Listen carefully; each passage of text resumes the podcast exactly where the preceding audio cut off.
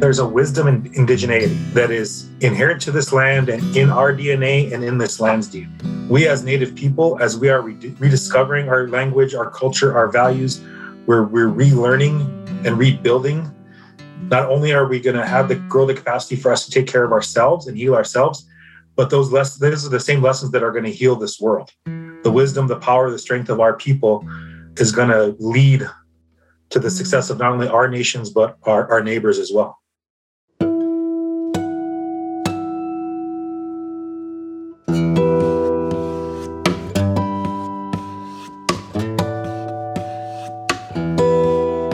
Boozhoo, hello, welcome to Native Lights, where Indigenous voices shine. I'm your host, Leah Lemm. And I'm your other host, Cole Premo. Miigwech for joining us today. Native Lights is, at its core, a place for Native folks to tell their stories. Every week we have wonderful conversations with great guests from a whole lot of different backgrounds. These are policymakers, healers, artists, entrepreneurs, you name it. We talk to them about their gifts and how they share those gifts with their community. And it all centers around this big point of purpose in our lives. And, uh, you know, can't wait to continue doing that. Uh, so, Leah, that's right. How you doing? What's going on? I'm well. Thank you very much. This month I'm heading out to Boston to MIT, actually, my alma mater. Yeah. To hang out and uh, visit the Indigenous Earth Day Summit at MIT. I'm really excited um, to go to that. And I, you know, when I was there, I didn't really participate in a lot of uh, indigenous or native community stuff because honestly, there wasn't a ton there. But just down the road, though, um, luckily, my senior year in college, I did have the opportunity to cross register at Harvard University, where I took Native Americans in the 21st Century Nation Building one and two. And if that's accurate, I will celebrate my memory. I think that's pretty close uh, with the amazing and intelligent uh, Professor Joseph Kalt, and that's uh, at the Kennedy School of Government.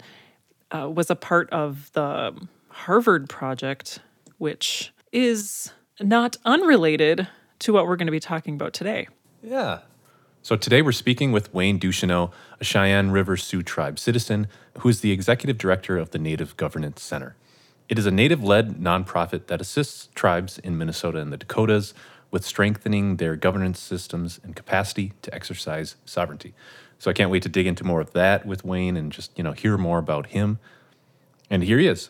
Boozhoo Wayne, could you please introduce yourself uh, and you know where you're joining us from? Yeah, Chante Washtena Pech Yuzapiolo. Uh, hello, my relatives. I greet you all with a good heart and a handshake. My name is Wayne Ducheneaux, Executive Director of Native Governance Center, and I'm calling in from the homelands of the Cheyenne River Sioux Tribe in north central South Dakota. Nice. Um, so, how are you and your family doing during the pandemic? It's something we like to ask every time.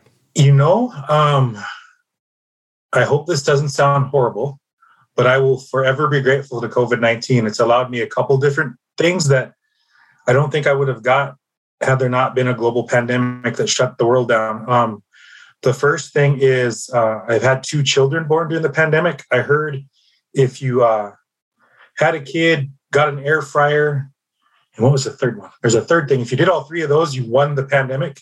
well, I got an air fryer and had two kids. Oh, I did get a new pet. So um, but I figured a new pet was the third. Yeah, one? yeah, yeah. There you go. And so, um, being home with the pandemic has allowed me to not only see my two older kids grow up a little bit more than I would have normally, but I got to see so much first with my two babies. Uh, first words, first steps, all those type of things that you know.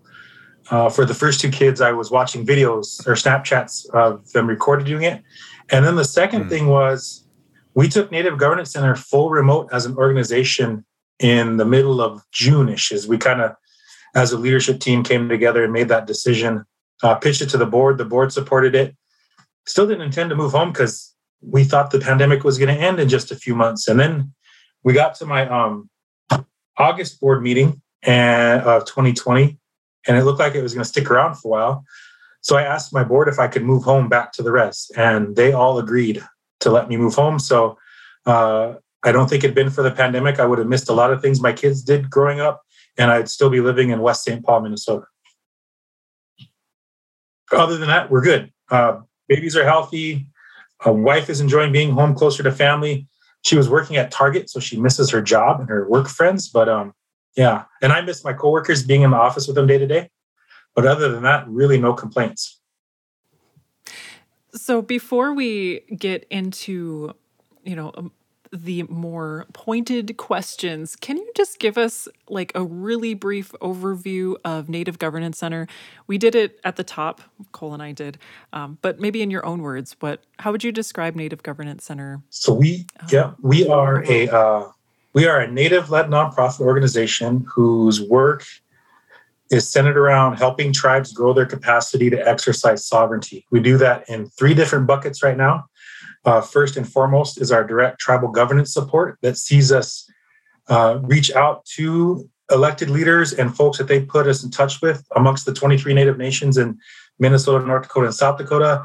Uh, identify with them issues around governance and leadership that they're facing, and then bring our resources to bear, whether it's our in house expertise, our network of content partners, or our ability to do some small regrants if tribes are already working on nation rebuilding projects. Um, and really, you know, our work for the last six years has been informed by community, right? So we have done two Native Nation listening tours it saw us go out to all these tribes, sit down with elected leaders and other folks and ask them what issues are you facing because our, our work is only as relevant as the issues that they're facing. And so we, we we've grown a very nimble organization that can take on things as they come. Uh, our next bucket of work is our leadership work. So the flagship program being the Native Nation Rebuilders Program. Uh, currently in our 12th cohort, we've trained right at around 200 Native Nation rebuilders across the 23 nations. Um, and really, what the Rebuilders Program is all about is taking already established or aspiring leaders and giving them just a few more uh, tools for their leadership toolbox, while also connecting them in a network of like-minded individuals wanting to do good for their community. Uh, really exciting program, really a lot of fun. Our last uh, bucket of programming is around community engagement and education, which sees us understanding that our work doesn't live in a vacuum. And we have to make sure, as a nonprofit organization, those outside of Indian country understand our work and the importance of it. Um, there's, you know, been some recent studies of philanthropy and it's some minuscule fraction around 0.02 or less percent of all philanthropic dollars go to native led organizations and then if you carve into that a fraction fraction fraction less goes into native organizations doing tribal governance and leadership right and so without helping the broader public understand what's the importance of tribal sovereignty what's the importance of good governance what's the importance of good native leadership our work would go unfunded and under resourced. And so uh, that's our third bucket of work is, and we try to pick topics and do community education events open to everyone around everything from how to talk about Native nations to uh, why treaties matter to our latest one was around blood quantum and sovereignty and helping people kind of grasp that complex subject. So that's our three buckets of work. And like I said, we've been doing it for a little over six years.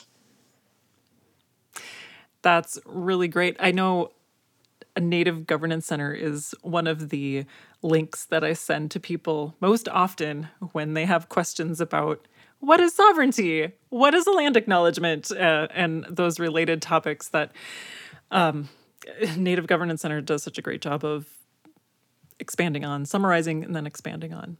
So that's been a great resource. We, Gotta say, we appreciate it. We get we get a lot of feedback from folks too about our land acknowledgement guides and like it seems like less and less people are being asked like straight out write us a land acknowledgement right people are understanding that you know there's some work to do if you're a non-native person around that subject and so i know our resource there has been helpful as well mm-hmm.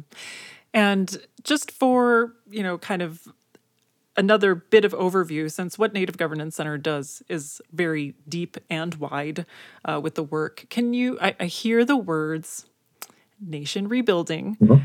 Um, again and again. And can you just give us a I know we could probably link to uh, Native Governance Center's uh, info page or info video, but can you say just a bit on what nation rebuilding is? I sure can. So, Native nation rebuilding is a concept derived from the Harvard Project on American Indian Economic Development. They've devoted, I think, close to 50 now years of research, and it all was born of, and this is a loving term, so I apologize if it seems coarse, but two geeky white guys at Harvard, Steve Kalt and Joe Cornell, uh, economist and a sociologist. Opposite. Yeah.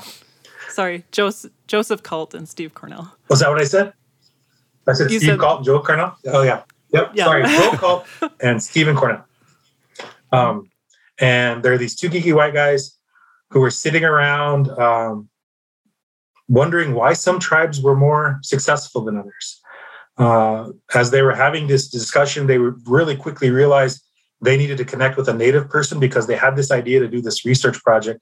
And they reached out to a gentleman by the name of Manley Begay and thus began the Harvard Project on American Indian Economic Development. Their main thought going into it was that it had to be something about tribal economies. They very quickly learned through the research that it had very little to do with economy and had everything to do with governance. Um, as they compiled the research, boiled it down, and synthesized it, it came up to these five dish, different Native nation rebuilding principles. And what the research says is those tribes that exemplify these five things are oftentimes most success or most uh, successful. They are having spirited leadership. So that is people in community who can recognize issues that they're facing and bring the people through and to the change.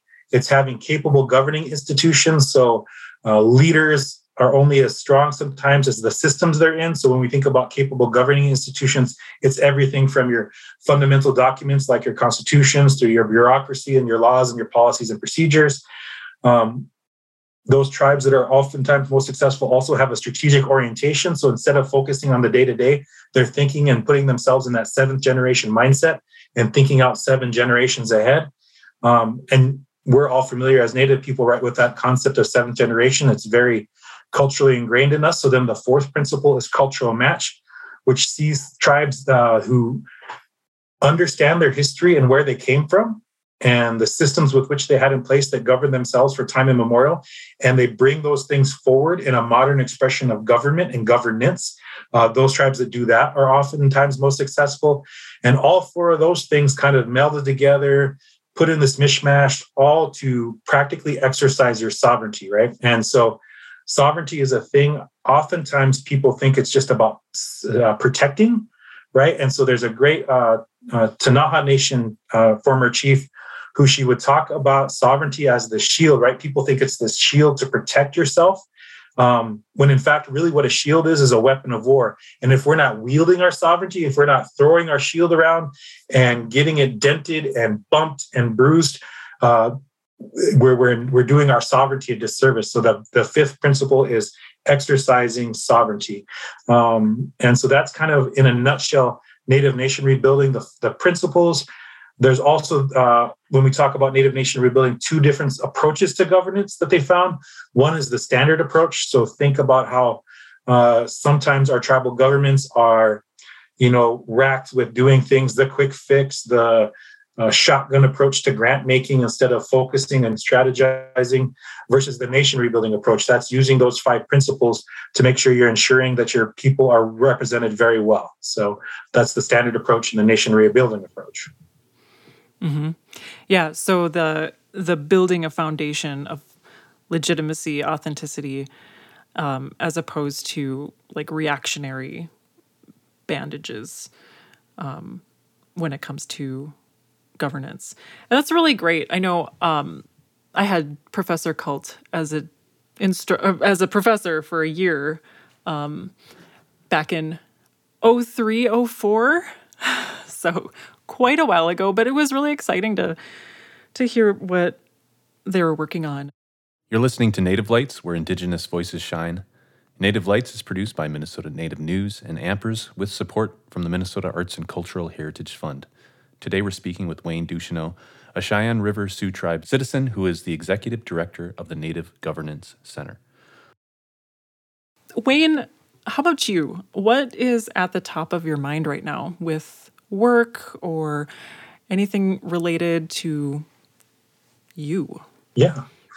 Uh, you know, one of the things that over the years people have helped me understand the need to focus on are a few things like uh, the importance of self-care and leadership and the importance of taking time to build in space to be intentional and reflective right and so with the self-care piece it's one of those things uh, a little bit about me so before i came to native, native governance center i worked the majority of my professional career for my tribe i was the general manager of our hotel enterprise when i say hotel enterprise it's just a really fancy way of saying 40 room motel in eagle butte south dakota but enterprise on your resume looks really good I was then the tribe's administrative officer. So think executive director, where I oversaw 70 plus programs and 500 plus employees for a two and a half year stint. And then just previous to joining Native Governance Center, I served just under four years on our tribal council, uh, two as the tribal vice chair. Um, and so when you were in all of those different roles at home, I very rarely took a break to take care of myself. I think I was a little bit younger when I was doing those things. I didn't have a wife and kids at the time either. So I had this mindset that work was my life and I would throw myself into it. I can't tell you how many times, uh, even at the motel, I would start my work day at six in the morning, run the motel, catching up books when I first got there, um, well to eight or nine uh, o'clock at night there were a couple different times when folks didn't uh, show up for work and i would work 24 hours straight because i would have to cover the front desk and other people couldn't make it in um, our tribal secretary Evan whitefeather would tell you this cool story where after one of those particular 24 hour shifts she called me for some information on the motel. And then i didn't remember having the conversation with her. She got the information she needed but i didn't recollect because i was so tired. Um, and so oh, oftentimes in my career, uh, I didn't understand that importance, that importance of taking time to take care of yourself to make sure you can take care of others. And really, that's uh, staff people we've had throughout the years, rebuilders have really helped me to understand that, you know, we have to take care of ourselves in today's day and age, especially um, with all the challenges that we're facing as Native people. There's always so much. And I think the pandemic also laid some of that stuff bare, right? Uh, I can't tell you how many friends, relatives have now walked on. You know, so many that I kept quit keeping track. And with the pandemic not allowing us to come together to grieve, making sure I took time to find space to do things I needed to do to grieve became really important to me. Um, and I think without taking that time and making that space, uh, I probably wouldn't be able to chat with you today because I would be um, in deep, deep counseling. Uh, the other thing I, I mentioned that I think I didn't quite understand was the, the time to be intentional and have reflection. So it's one of those things when Native Governance Center, when we really started designing our pro, our own designing and delivering our own programming in the last couple of years, the, my fantastic staff said, you know, we need to build time in for reflection. Uh, we're doing this Indigenous leaders and governance training, and you know, tribal leaders need to take time. They need to sit with things. They need to think about it. I'm like, no tribal leader is going to want to do that. We just have to get in and talk with them, talk about it, and then you know make sure they have things to follow up on. And to my very pleasant surprise, as we intentionally built into that time to reflect, tribal leaders began soaking in information in new ways and shapes that, uh, if I'm being quite honest, they hadn't in the region up until then. And so it's one of those things that oftentimes I think in the hurry of the Western world, we don't take time to be intentional. And I think that's something that I've really learned in the last couple of years is making sure that you build that type of time. So is that something you you support? Well, I take it that you do, but how do you, as an executive director, then support time for reflection and self care time for staff? We uh, do it through a number of ways. Uh, one of the coolest things that we did uh, very early on in the pandemic is from about March when we first went remote till like nearly September. Uh, we told folks you're going to work half time for full time pay. And so the minimum requirement for us became you only have to work 20 hours. If you want to work more than 20 hours to do things, that's fine, do what you need to do. But we really made sure to be intentional that folks built in time to take care of themselves and their families during the pandemic. We also have a very robust benefits package. Uh, we're hiring right now, so maybe this is a good thing to get out into the airways. Um, that includes uh, 25 paid holiday or paid paid time off, totally encompassing of you know sick and another leave. But then we also built in 10 flexible holidays so that you can pick your holidays. You don't have to go with the nine federally recognized. Uh, we have time built into our policies if folks need to, to go to ceremony and do those type of things. And so we're really intentional. One of the one of my main focuses as executive director is to make sure that in the nonprofit sector in particular, right, we're not able to match salaries oftentimes if, as the, as our for-profit counterparts. And so, what are those things that aren't uh, dollars out the door that we can give to people to make sure that they have uh, everything they need, resources other than money to make sure they're taking care of themselves? And so, those are the type of things we do. We also believe uh, very strongly in providing professional development opportunities for employees, making sure that not only are we building the skills that they need to work within our organization as best as possible, but how do we build skills to make sure they're well-rounded individuals? Uh, that's another thing in the nonprofit world. People generally cycle through uh, in a small org like ours, where there's not a lot of room for mo- uh, upward mobility every three to five years. Uh, you know, and five is stretching it. Oftentimes, it's three years and, and change. And so, you know, how can we make sure that we are setting people up for success not only within our work, but outside of our work then when they decide to move on? What led you, you know, down this path? Uh, how how did you get into this line of work? You talked about, you know, working like 24 seven. Like obviously you have like a drive uh, to work. Like where does it all come from? What led you down that path? the two biggest influence in my life is going to be probably the same as a lot of other folks, but it's my parents, right? So my my father and my mother. My mom, uh, Regina Ducheneaux, was the heart and soul of our family, and I think from her, the biggest gift I got is the understanding to need to be patient and kind with people. Uh, there's a Christian value in turning the other cheek, and I can't tell you how many times growing up, especially, and I'll get my dad was a, a politician, a tribal chairman, a tribal council rep, right? Uh, but I can't tell you how many times growing up I was teased or made fun of or what have you for being in the family that I was. And I would come home and my mom would say, You just got to be kind to people, Wayne. And so that's kind of one of the things that's really stuck with me uh, throughout my life is influence from my mom. And then my passion for tribal governance and leadership is definitely born of my dad and that side of our family. My dad was a two time chairman of our tribe, on our tribal council, a former president of the National Congress of American Indians, and he rounded out his professional career as the executive director of our housing authority for almost 15 years. And so he taught us kids from a very early age concepts and ideals around servant leadership, right? You are a person if, if you are lucky enough to be chosen by people to be put in leadership positions, understanding that it's coming from a servant nature. Um, I can tell you, I can't tell you how many times we would be at a meal, a community feed, a community meal. We were there early to help set up. We were there late to help tear down. You always made sure everybody else went through the food line first and got food before you dished up. Um, and and then you put in the work. And I suppose that you know many hours of work. I used to work when I was a tribal administrator. That's where I got that. I one of the stories, my favorite stories about my dad is one of the most heart wrenching ones. That when he was chairman in from '86 to '90, my brother Guth graduated high school in 1990, and dad had to be gone at his high school graduation.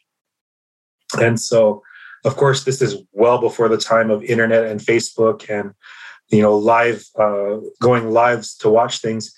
And so my dad wrote a two and a half page letter to my brother explaining him the ideals of service, the ideas of having to be there um, for the people, sometimes at the expense of your people. And, you know, I can remember my brother took it in stride and just kind of understood like that's that's what dad does. He works for the people. Um, and then in, no better personal example for me is in my dad's last few years of life, he was battling cancer. And amongst my six, myself and my other five siblings, we would take turns rotating to sit with him at the hospital. And, and I, it was my turn to, to sit with him uh, it was a Saturday, Sunday, and I decided to take Monday and Tuesday off to just spend a little extra time with him. Well, Monday morning rolled around, and I sh- I was supposed to have been at work, but like I said, I took two days off. And he saw me sitting in the chair, and he goes, "What are you doing?" And this is when I was administrative officer for the tribe. I said, "Well, Dad," I said, "I took a couple days off just to hang out with you." He goes, "You hung out with me this weekend. You work for the people. You need to get home."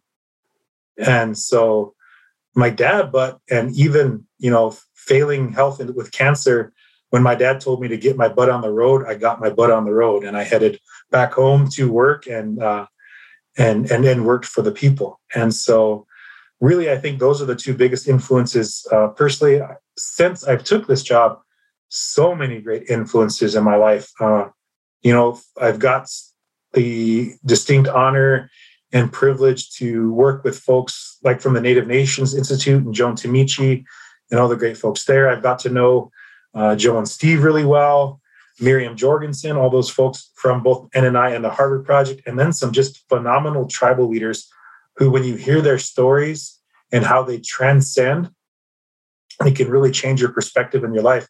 And those are folks like uh, Frank Ettawageshik from Michigan, uh, Mike Mitchell from Akwesasne, Rocky Barrett from Citizen Potawatomi down in Oklahoma, and so in my later career, those are the leaders that I've really looked to to help shape and form what we do at Native Governance Center and are new guides for me as I'm, you know, doing even on my personal journey and things I want to take take uh, under uh, undertake and, and do. You talked about the you know the Harvard project and you know what what it discovered and how did it go from that to the Native Governance Center you know, forming? What inspired you know the creation of the Native Governance Center? Um, yeah, and how did it, how did it get created? Yeah, um, well, I think most folks know uh, this, this nation rebuilding work in this region was born of the Bush Foundation, and at the time, uh, another great mentor of mine, June Noronha, was working for Bush, and she had, I think, taken Joe's class at Harvard on nation rebuilding. And uh, June just something clicked for her. She brought it back to the foundation, said, This is what, uh, you know, could potentially have a huge impact for Indian country. But then she worked about the idea of implementing it the correct way because instead of from on high at the foundation level dictating to tribal people, this is what we're going to do. Uh, under with June's leadership and support from the foundation, they went out and visited with Indian country, and they asked the tribes that they worked with, you know, hey, here's this thing that we've heard about, but what are the issues that you're facing and how can we be of most help? And tribe, the tribal leaders, some of them had heard about Native Nation rebuilding. So, you know, there was definitely a passion for that. But really what came out of that first round of conversations with tribal leaders is a need to train the next generation of tribal leaders. And so, you know, this is, uh, let's see, mid 2000s, you know, around 2000 seven, eight, nine, these conversations are, are have are happening. And what the tribal leaders at the time were saying, you know, people, modern tribal leaders at that time understood from gaming forward, right? Uh, the Indian Gaming Regulatory Act and its passage allowed for tribal tribes to uh, implement casino operations that gave us newfound resources that we had never had before.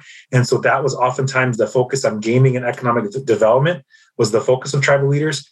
And what the, the older guard was saying, people need to understand. They need to understand back to history. They need to understand from pre contact to first contact, through treaty making times, through Indian reorganization, up through termination. Uh, and self determination before we finally got to gaming, right? There's this whole history and a whole pendulum with how Native people are treated in this country, right? So, um, and when our tribal leaders don't understand that history, oftentimes we're doomed to repeat some of the tougher situations in history. And so that's one of the things that overwhelmingly came out of this. And so the Bush Foundation then, in I believe 2009 and 10, launched the Rebuilders Program. So they'd had the Bush Fellowship for years, that was a highly successful leadership program. With the Native Nation Rebuilders Program, they shifted it a, bit, a little bit, right? It's, it was specifically focused, focused on Native folks and what skills can they build uh, to help tribal to grow their own tribal leadership and help tribal leaders. And again, that's that was informed by direct conversation with the tribes. Um, and so that's kind of where our work was born. The Bush Foundation in those years also then expanded to do nation rebuilding projects, everything up and through constitution reform with tribal nations to executive education sessions.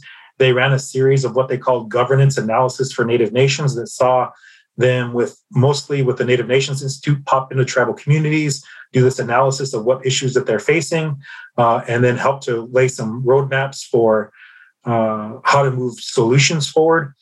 And if I if it's okay to talk about the evolution of that work with us, then from that point on, what we saw really often in you know especially with me dipping back into the history and reading all this stuff, what had transpired is we would come in and we would create plans for tribes, but then there was no technical assistance. There was no capacity for the tribes to execute those plans. So that's really where you're seeing Native Governance Center um, try to find ways to be good, become more on the ground, standing shoulder to shoulder with tribes to implement solutions. It, it, it does a lot of good, don't get me wrong, to educate people, to provide them training, to help them even create a strategic plan. But oftentimes, our tribes then fall back into systems where they don't have capacity. And so we really feel it's one of our missions to make sure that we can step in and help with that capacity building, help with that technical assistance to get them from, you know, plan to execution. Um, yeah, so that's kind of the history of the work and how it came to be. I have had the good fortune, a really quick story.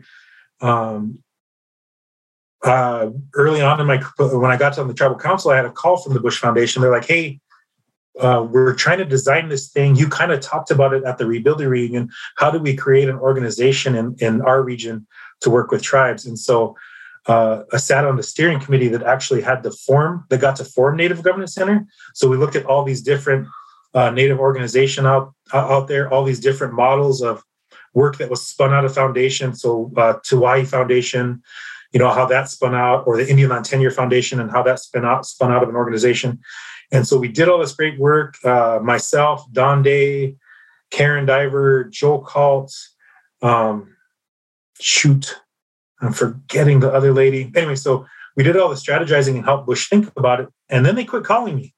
And I was like, yeah, typical foundation. They extracted all the knowledge from this native person they can, and then they left me hanging and didn't call me back. Well, I found out later the reason they didn't call me back is because my name had got put on a short list for consideration for the executive director. So then, you know, a couple of years later, I get a call from this uh, executive search firm that said, "Hey, Wayne, would you be interested in this thing Bush is doing?" And they started explaining to me, I'm like, "Yeah, I'd be really interested. I kind of help plan some of the stuff that that you know that's becoming." And so, uh, anyway, that's how I got to NGC.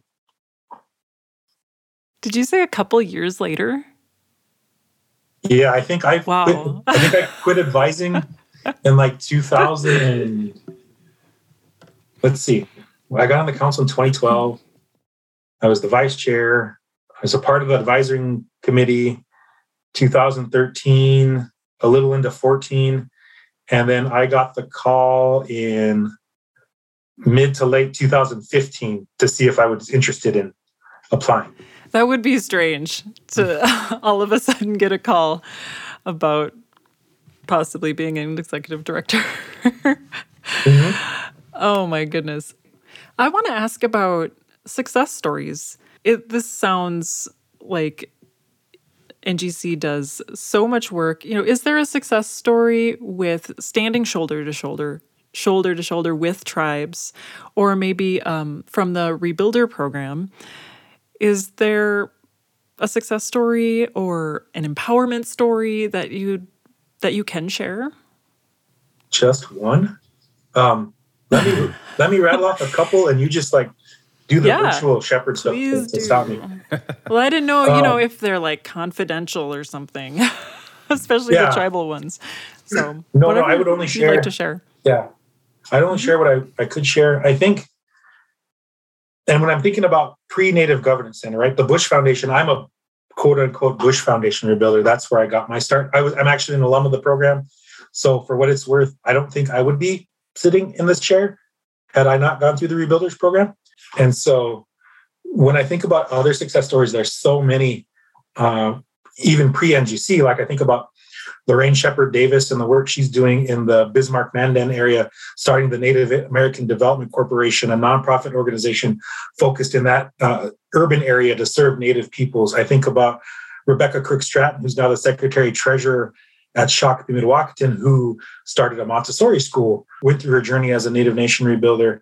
I think about constitution reform efforts that have came and and started under uh, you know some some rebuilder leadership.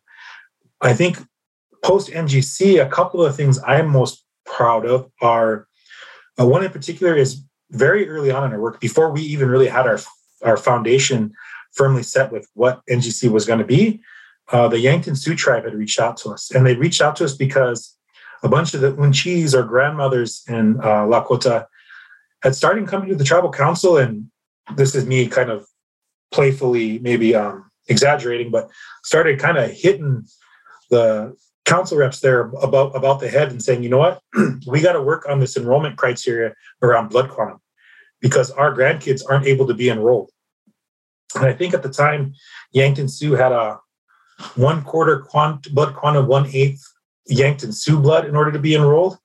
And they reached out to our help. And without really having a set programming yet, because we were just kind of brand, so brand new to everything, excuse me, uh, we were able to pull together an enrollment conference for them that brought in outside experts. Uh, my favorite of which was bringing up Zeke Garcia from the Ysleta del Sur Pueblo uh, down in uh, Texas to talk about Project Tiwahu, which was their uh, tribes reimagining and re-envisioning of their tribal government, especially as it related to citizenship and what it meant to be Tigua for them. Uh, and the lessons that Yankton took from that were just amazing.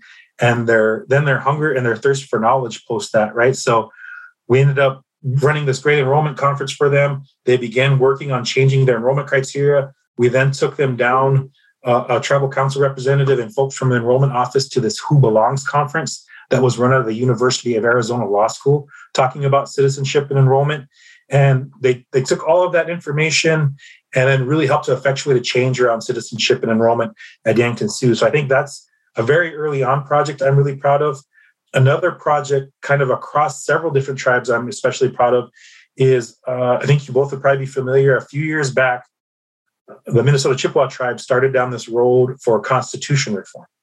And so at the time, Tadd Johnson from the University of Minnesota was on my board, and they were looking for some help, an organization to be able to come in and really facilitate these conversations around constitution education across the bands of the MCT. And Tadd's like, well, I know this organ, I know this guy, right? Native Governance Center in Wayne Ducheneaux. And so we we got a unanimous vote of the TEC to engage on this process around constitution education. And I can't tell you how equally exhilarating and terrifying that was for me because it was the very first time that number of tribes said, we're going to take a chance on Native Governance Center.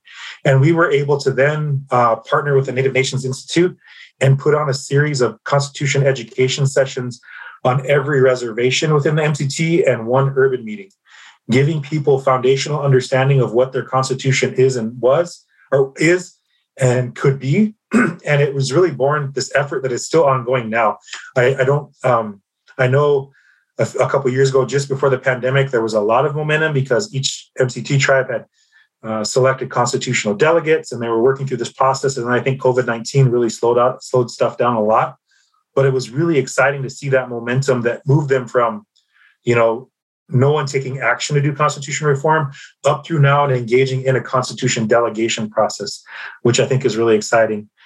Uh, when I think about individual rebuilders, one of my favorite people to talk about, um, they're all awesome, don't get me wrong, but is Jamie Azure. And Jamie Azure is the chairman of the Turtle Mountain Band of Chippewa Indians in North Dakota and Jamie tells the story better than me, so I'm going to try to do it justice. But uh, in his email blast, because he was a tribal leader, he got an email from us talking about this tribal leader orientation training we were doing in Fargo, North Dakota in January. Don't ask me why we picked January in Fargo. Um, it's really tough now because we, you know, NNI does January in Tucson, where you can go learn nation rebuilding in Tucson, Arizona. We thought, why not do it in Fargo in the middle of winter? And so uh, Jamie thought, you know, I got to go to Fargo anyway and pick up some things. I'll go check this thing out for a few hours. And he stopped in on the first day, sat through the first session, and then didn't leave. He stayed for the entirety of it. And the story he tells is prior to that, Turtle Mountain has two year terms where everybody's all elected at one time. Um, prior to that, he had a two year plan. He was going to come in and this is what he was going to accomplish in two years, and he was going to get this done. And then he'd work on the next two years. But after sitting through our, our, our tribal leader orientation training, he understood that's not what this is about. And he went back home after that training, completely redid a two year plan to a 10 year plan that included reaching out, talking to community, and developing a vision for Turtle Mountain. And then he became a rebuilder. Um, so not only had, did he work with us on the tribal leader side of things, but then he became a, a Native Nation rebuilder and he worked through and has now um, been able to implement Native Nation rebuilding for the Turtle Mountain Band. And some of the initiatives he's helped lead, he'll never take credit for because he's built a solid team. He works with his council really well. But every time he gets a chance, he gives credit to Native Governance Center for helping him put him on the path he is today. And you know, we're just truly humbled and honored to be just a small a part in his leadership development. And then one more individual rebuilder I talk about really quickly is uh, Levi Brown from Leech Lake. I don't know if either of you are familiar with Levi, mm-hmm. but prior to becoming a rebuilder, um, he was the land and natural resources director for the Leech Lake Band. And he'd been for quite some time, just fresh out of college. He had that job um, and he'd been it through all these years. He got to be a rebuilder and he sat in that through that set that first session. And the thing that resonated with him was in order to do this in order to set his tribal nation up for success there had to be a huge education component. And he had to take personal responsibility for training the next generation of leaders on leech lake. And so uh, he took a very bold step. He decided to leave his job and go work for the state so that the younger people behind him could step up into leadership roles and then in his free time, which I mean, he's got young kids, I don't know what free time he has, he developed a project called Leech Lake Civics, which teaches Anishinaabe uh, civic civics, history, culture specific to Leech Lake from before contact up through today. And in that project, he started small. He did all this research. What is what is what is indigenous civics to my tribe? He developed this program. He uh, worked it first through his local Indian community and then presented it to the tribal council. And his tribal council was so impressed that they have now mandated it as a required training for every new employee on onboarding and every existing employee, like within a two year period, right?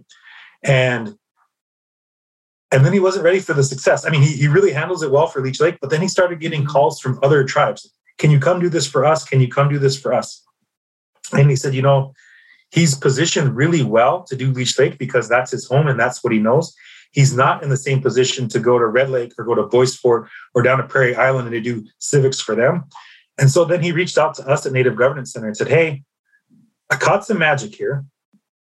Would you all be willing to partner with me and try to figure this out? And so actually Native Governance Center just wrapped up phase phase one of our own tribal civics program heavily influenced and with a feedback from Levi. And so we as an organization partnered with the rebuilder on a project started and born of our program. And we're working a way to develop it and implement it across all 23 Native nations. So our phase one is we are developing a how to do tribal civics manual. Phase two is we're going to partner with four tribal nations to implement that training for those tribal nations. And not only did Levi help us with that, but then we also reached back out to former rebuilders to help advise it. We reached out to Les LaFountain from Turtle Mountain. Um, hey, that rhymed. We reached out to um, Roger mm-hmm. from MHA Nation. We reached out to Rebecca Crooks-Stratton from Shakopee Mdewakanton. And then we reached out to uh, Valentina Merdanian from Oglala Sioux Tribe, Oglala Lakota Nation. And so we've developed what we think is a very strong manual that we can give to tribal nations and they can implement at whatever level they want tribal civics. Do they want to, they could follow the same model Levi did and have it be training for tribal employees. It's also flexible enough that if they want to put it in K 12 education systems, there's steps you can take if they want to do it at a tribal college level or if they want to do it at a grassroots community level, we built this manual intentionally flexible to meet tribes where they're at and where they want to do the training so that they can then implement a successful tribal civics program. So those are just a few. Yeah, those. Are- oh, uh, wonderful. just a casual few right off the top of your head. That's amazing. Um, and I can't. I can imagine. You know, you have hundreds of well, two hundred rebuilders. You know how much work is being done, and credit to NGC at least. Um, you know, I, I know a lot of rebuilders are very grateful for NGC. So Wayne, ED of NGC. we have so many acronyms. Um, yeah. how? What have you learned about yourself or discovered about yourself through your work at the Native Governance Center? That's a great question. Um, yeah.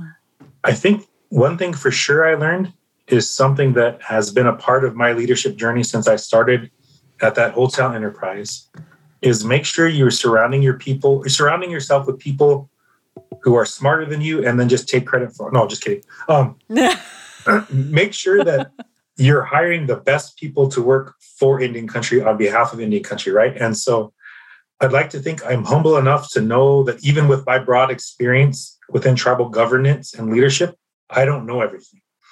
And so making sure to bring people on board who have had different perspective, different experience has been really important for the success of Native Governance Center.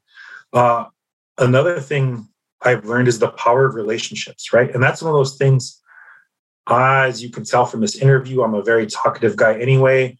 I'm very friendly by nature, but it's really important in this work. Again, understanding we're a native led nonprofit, the nonprofit world isn't native, right? It's you're, you're existing in the system where you are recognized by the federal government as being tax exempt. You're recognized by the state government as being chartered under their laws. Um, and so you're in this non indigenous world.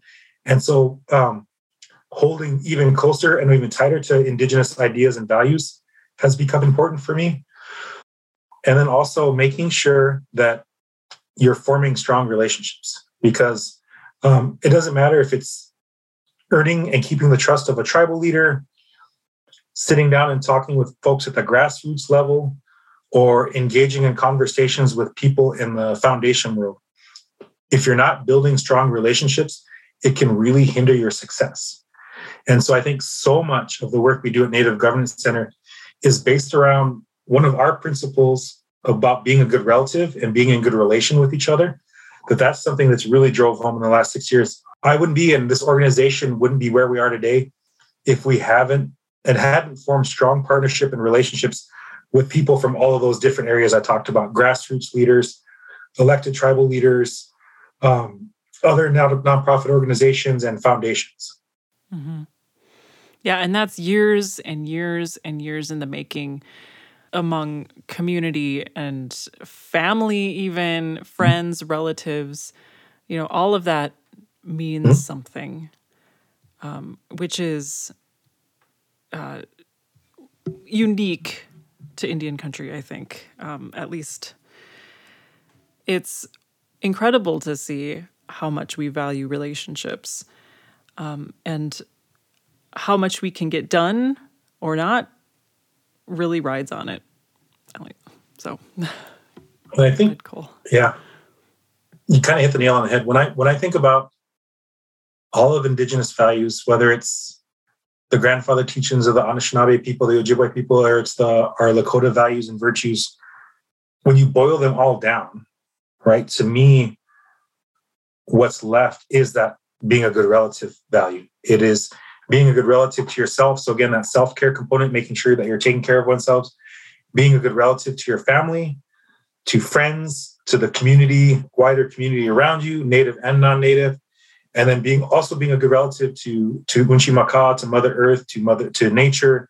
Um, you know, all of those values that we are as Indigenous people, to me, are embodied in a simple act of being a good relative.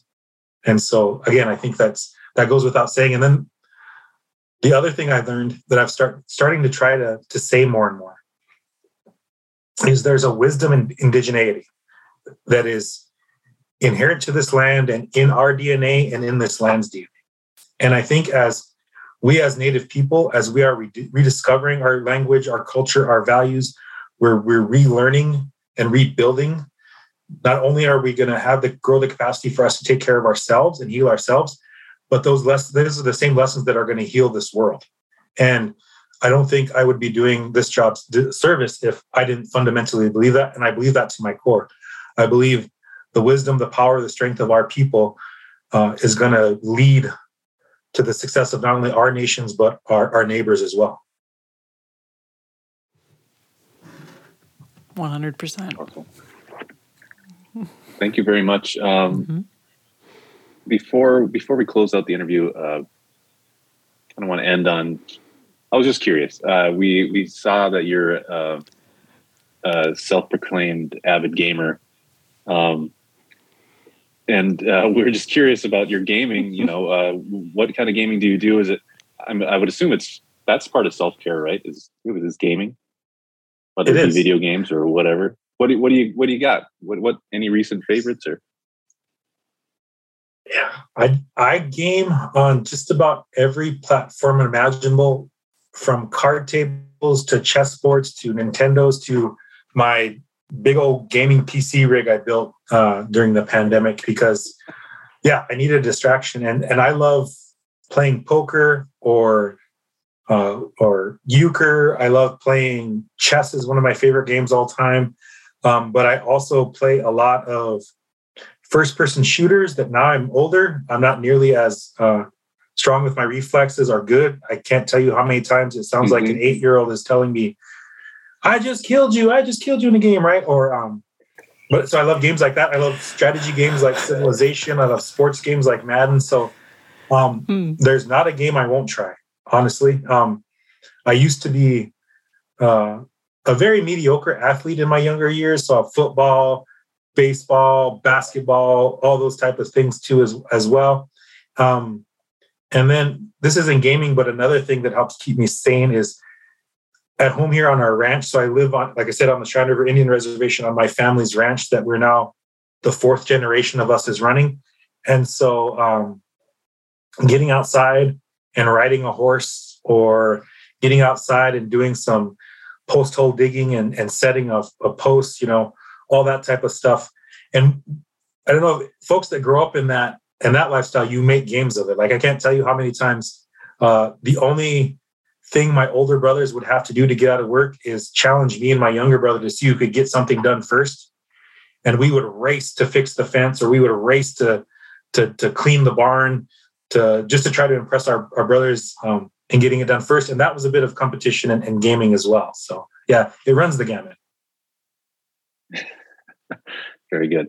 Always good to hear. Um, I'm definitely a video gamer too, so um, I'm assuming you played Call of Duty things like that. You said first person shooter. Call of Duty, Call of Duty, Halo, Apex Legends. Halo, yeah, yeah, all of them. Yeah, that's right. The Apex. Yeah. Um, the recent one for me is Elden Ring, which is a really tough third person fantasy RPG game. I, um, maybe check it out. Maybe I, check I it out. It's, it's pretty it. hard. You I do? have it. I have it. I played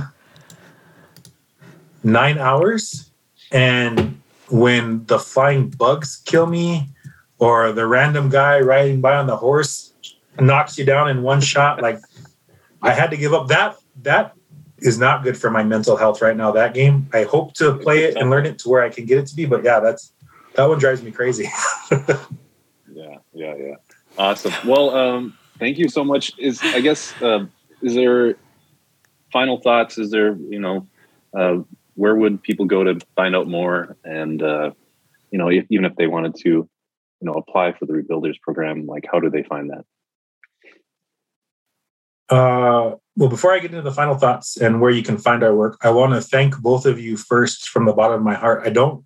Some of the work that we've recently taken up at Native Governance Center through this special project we call We Are Still Here Minnesota is about Native narrative and having Native people control our stories and be the ones that tell our stories and share our stories. And so your podcast, which I've recently became a huge fan of, when I asked if it was a video podcast mm-hmm. versus an audio one, it's because I, I, I listened to it on, on Spotify and like just put it on Sure. when I'm sitting here at work or driving down the road.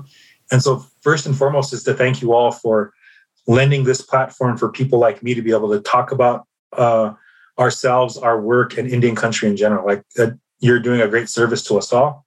And then to find out more about Native Governance Center, please visit www. Do you even say that anymore? I don't know. Nativegov.org. Um, and then we're on all the big social medias everywhere at NativeGov. That's Facebook, Twitter, Instagram. Um, there is talks of my staff forcing me to do Native Governance Center TikTok and do silly videos on sovereignty. That could possibly be in the works. So yeah, but nativegov.org and social media everywhere mm-hmm. at NativeGov. Wonderful. Miigwech Yeah, Wayne, thank you for sharing your words, your perspective, and a Yeah. bit about your gaming. No, again, and I really, yeah, really appreciate your words. You know about our show. We obviously wouldn't be a show if there weren't amazing people like you out there doing great work. So it goes both ways, That's definitely. right. Great work and amazing listeners as Yes. well. Thank you. Exactly.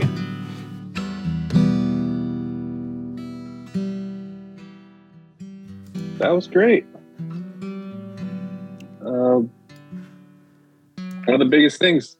Yeah, you keep going. Yeah, I really liked what he talked about with, you know, supporting and Yeah. nurturing our relationships and how much farther we can go together. I think that's just so wise. And to be able to practice it is something I need to remember Mhm. every day. So, Miigwech, Wayne Yeah. Ducheneaux for that. Yeah, thank you to Wayne Ducheneaux, a Cheyenne River Sioux tribe citizen, who is the executive director of the Native Governance Center. NGC is headquartered in St. Paul and supports grassroots Native changemakers, elected tribal leaders, and 23 Native nations that share geography with Minnesota, Makoche, North Dakota, and South Dakota. I'm Cole Primo. I'm Leah Lemm, Miigwech for listening. Giga Wabaman. Gigawabaman. Native Lights, where Indigenous voices shine, is produced by Minnesota Native News and Ampers with support from the Minnesota Arts and Cultural Heritage Fund. If you want to hear more Native folks talking about their gifts and finding their purpose, search for Native Lights Where Indigenous Voices Shine wherever you find podcasts and find all of Minnesota Native News' content at minnesotanativenews.org.